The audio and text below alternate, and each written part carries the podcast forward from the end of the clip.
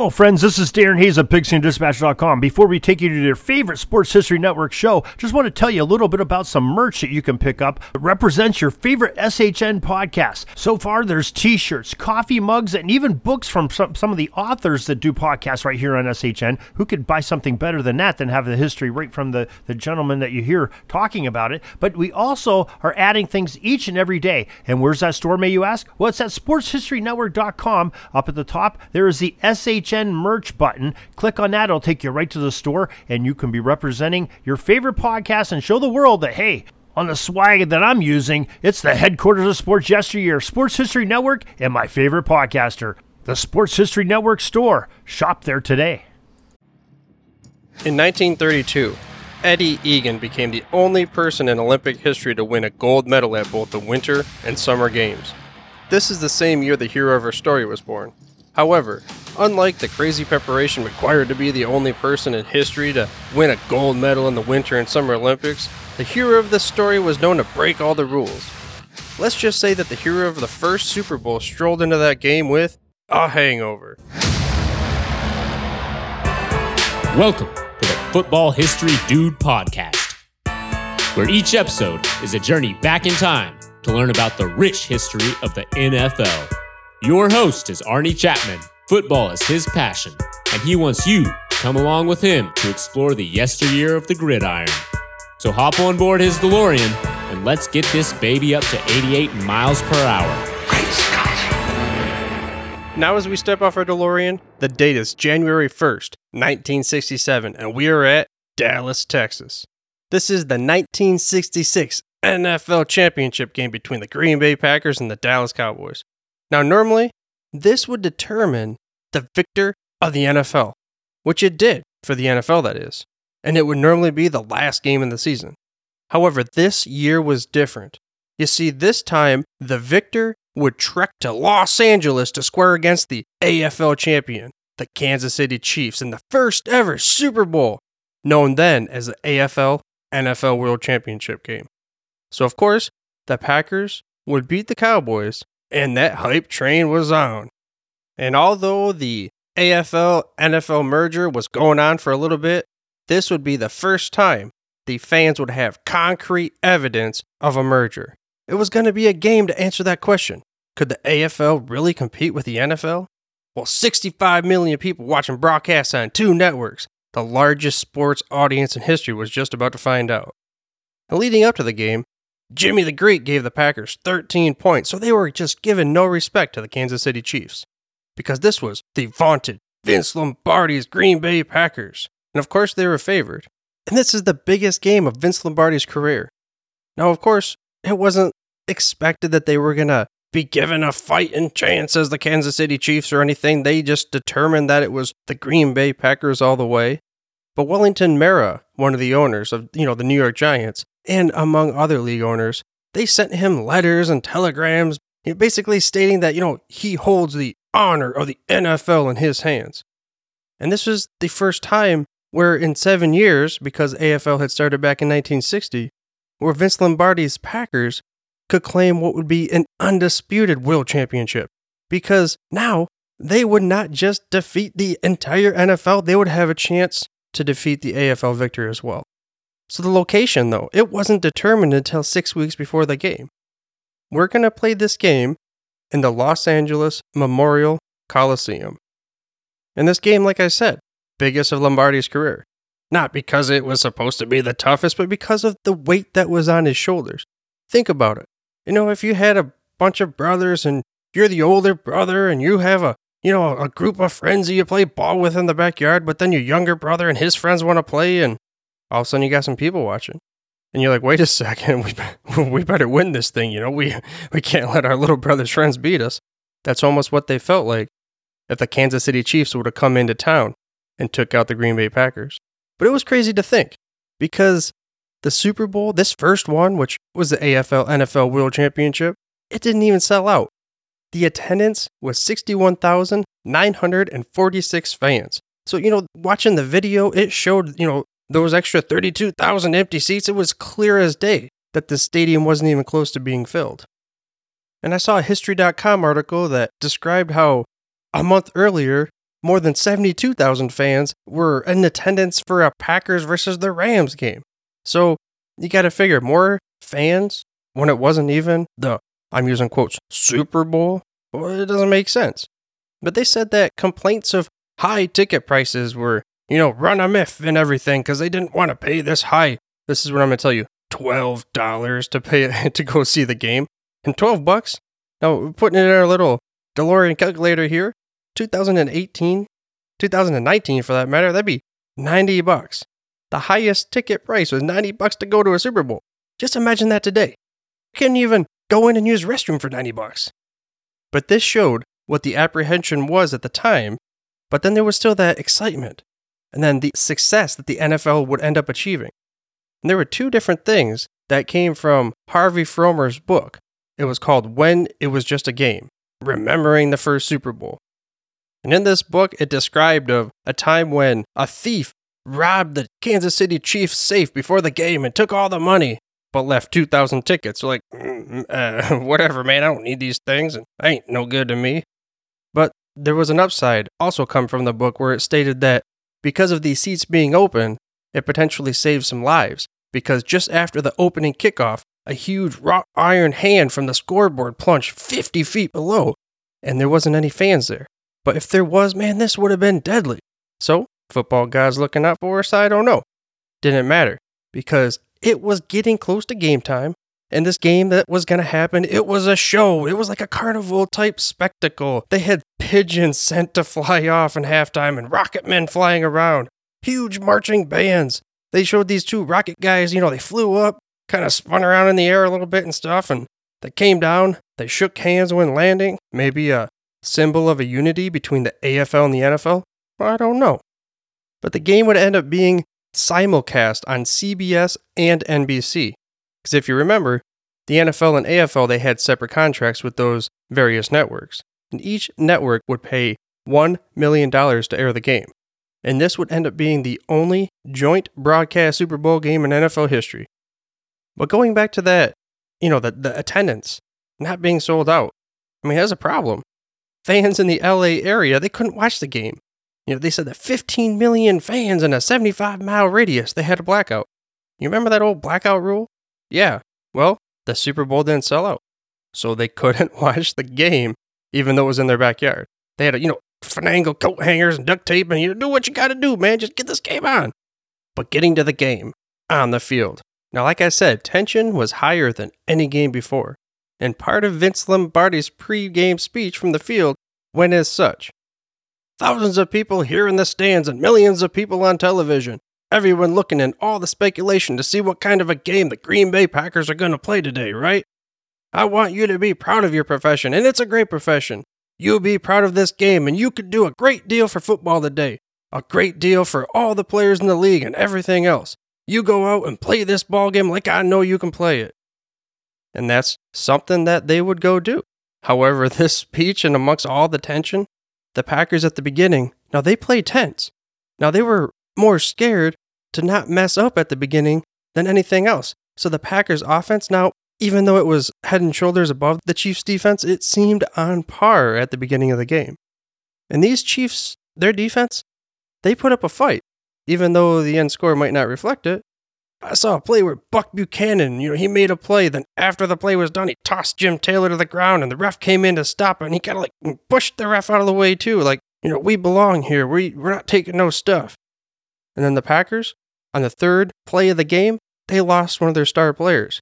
Boyd Dowler suffered a shoulder injury, and coming in to replace him was 34-year-old Max McGee. Now, first things first, this dude only caught four passes in that entire NFL season.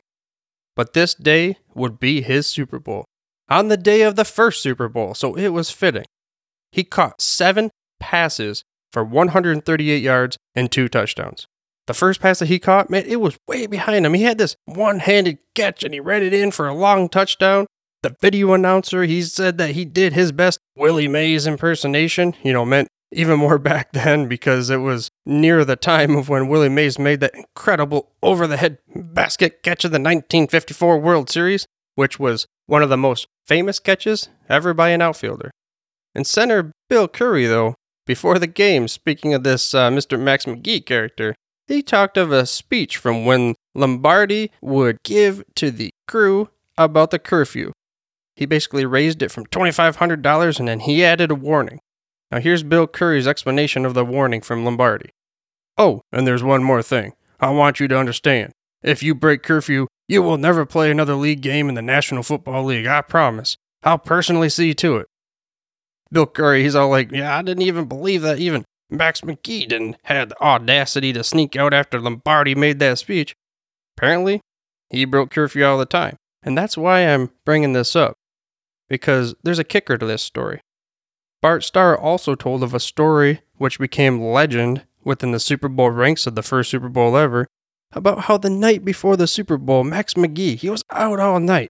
You know, he said that he was a fun loving kind of McGee and he took advantage of all the Hollywood nightlife. And there's a quote kind of explaining what happened in the morning where Bart Starr, he's an early riser. And it went as such. And here we are, the first Super Bowl game, and when I go down at 6:30 in the morning to pick up a paper on game day, off to the left, the front entrance of the hotel, I see Max McGee coming through the front door. He's coming through the front door at 6:30 in the morning, and I'm thinking, "Oh my God, this man's been out all night on the eve of the biggest game in our career."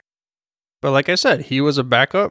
He had no intentions of playing, and Boyd Dowler himself even recalled the meeting that you know, before the game and the uh, the sidelines, they always would get together as the ends, and you know, he uh, talks about how Max went up to him and said this. You know, Max says, "Whatever you do, don't go down today." I said, "What do you mean, Max?" Max says, "I was out all night and had a few more drinks than I should have, and I didn't get much sleep, so just don't go down." But like I said, Boyd Dowler did go down after the third play, and the rest was Super Bowl history. That old man with a hangover became a Super Bowl legend. But getting back to the entire game. Overall, the Packers' defensive line was just too big, too fast, too strong for the Kansas City Chiefs' offensive line. The Chiefs would only gain 72 yards rushing. The leading rusher for the Chiefs was their quarterback, Len Dawson, but that came from three scrambles, you know, 24 yards running for his life. The play action in the second quarter did work a little bit for the Chiefs, though, leading to their only touchdown of the game. After that, Packers would adjust and they quit falling for that play action and then they would ratchet up the blitz in the second half, causing even more havoc. They broke up passes, brutal tackles all over the field. The Chiefs were officially welcomed into the NFL. But there was really one play that was discussed that made a huge difference. The Packers' Willie Wood intercepted a pass and ran it back 50 yards to inside the five yard line. It was kind of cool seeing these old videos from like the 60s and things. And, you know, of course, it's not the best cameras and it's not the best kind of footage, but, you know, they had uh, sidelines and it was uh, Willie Wood talking about his interception. He says, Well, I thought I was going to go all the way in that daggone thing. Then someone asked him if someone flicked his toe on the play, and he said, Nah, someone got me from behind, you know. I was just undecided whether I should change field or not. But speaking of the rest of the Green Bay Packers offense, Bart Starr. Now, he had a great game, but it was a little bit rough beginning goes. He would end up with the 16 for 23 for 250 yards passing and two touchdowns, with one interception. Now, the stats, of course, were not all. He led successful drives throughout the game, earning him the first MVP of the Super Bowl for all time. They would end up beating the Chiefs 35 to 10 and become the first Super Bowl victors. But going back to that play that kind of turned the tides there in the second half, the Kansas City Chiefs head coach, Hank Stram, after the game at the presser, he kind of gave this quote deciding that, you know what, this is what turned the game. He said, I thought we played well in the first half, and I thought we got off to a good start in the second half. But I think the interception kind of, on that third and five situation, seemingly changed the personality of the ball game. Starr, I thought, all afternoon was good at picking up the big third down play. I don't know what their game plan was, but it was very evident they were working on our left side. And to bring it all home again, like I said, this was the first time in seven years that Vince Lombardi's Packers could actually claim an undisputed world championship because they had officially taken down the champs of the American Football League, which now had been converged into the National Football League. And then taking a little bit of a side step towards the fans in the stands, it was kind of interesting to see the video because they were all wearing their Sunday best. I mean, I saw more suits and ties and dress hats in the stands and no jerseys or anything like that than you'd see at a church. I mean, there's got to be a separate episode on that sometime, probably, you know, like the transformation of the fans, but I suggest that you watch the video from the old NFL Films Vault that I put a link to in the show notes. It's awesome to see how they did it back in the day, you know, including the goofy music, the awkward announcer, and just the stuff they, you know, thought was cutting edge at the time. Which, by the way, you can get to the show notes through your podcast player or head to thefootballhistorydude.com. Also, I ask that you subscribe for free to this show by mashing that little subscribe button on your podcast player of choice. That way, you get the hottest, freshest off the press episodes each and every week. And overall, the Super Bowl, or the first one ever, was a success. They would never have to worry about, you know, selling out the stadium again because that ain't going to happen, you know, with the Super Bowl. But the networks also reap some rewards.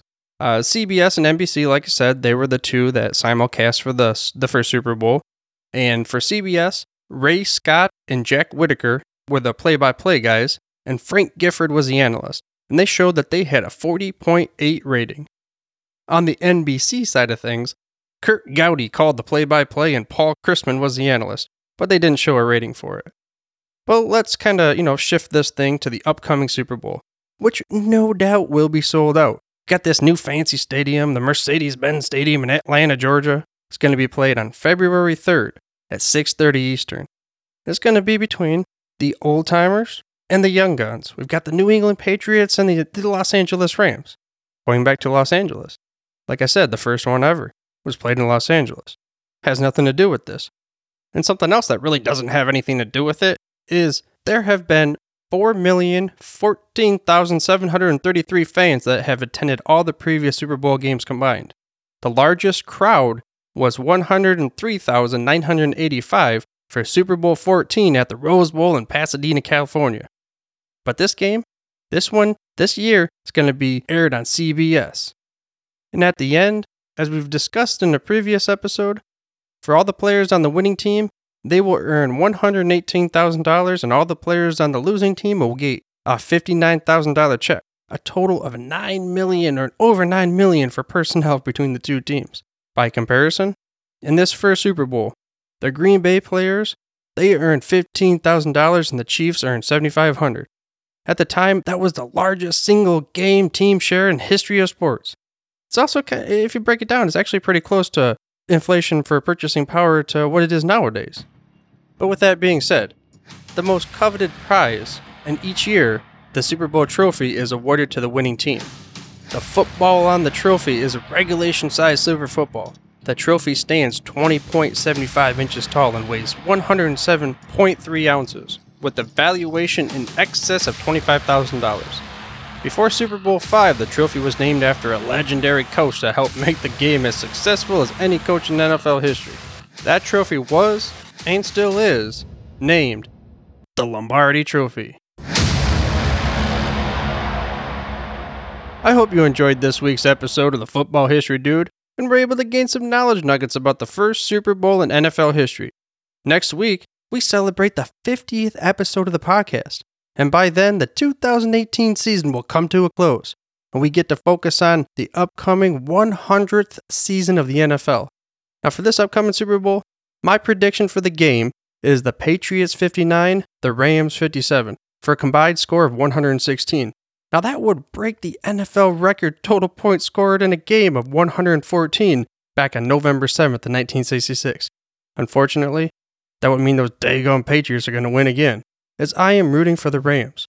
But for now, dudes, I'm through if you're through. Thank you for listening to this episode of the Football History Dude. To make sure you're the first to get the next episode, please subscribe on your podcast player of choice and head on over to thefootballhistorydude.com for the show notes and more information on the history of the NFL. And remember, dudes, where we're going, we don't need roads. Hey there, sports history fan. This is Arnie Chapman, aka the Football History Dude, and I wanted to thank you for stopping by to listen to another episode here on the Sports History Network.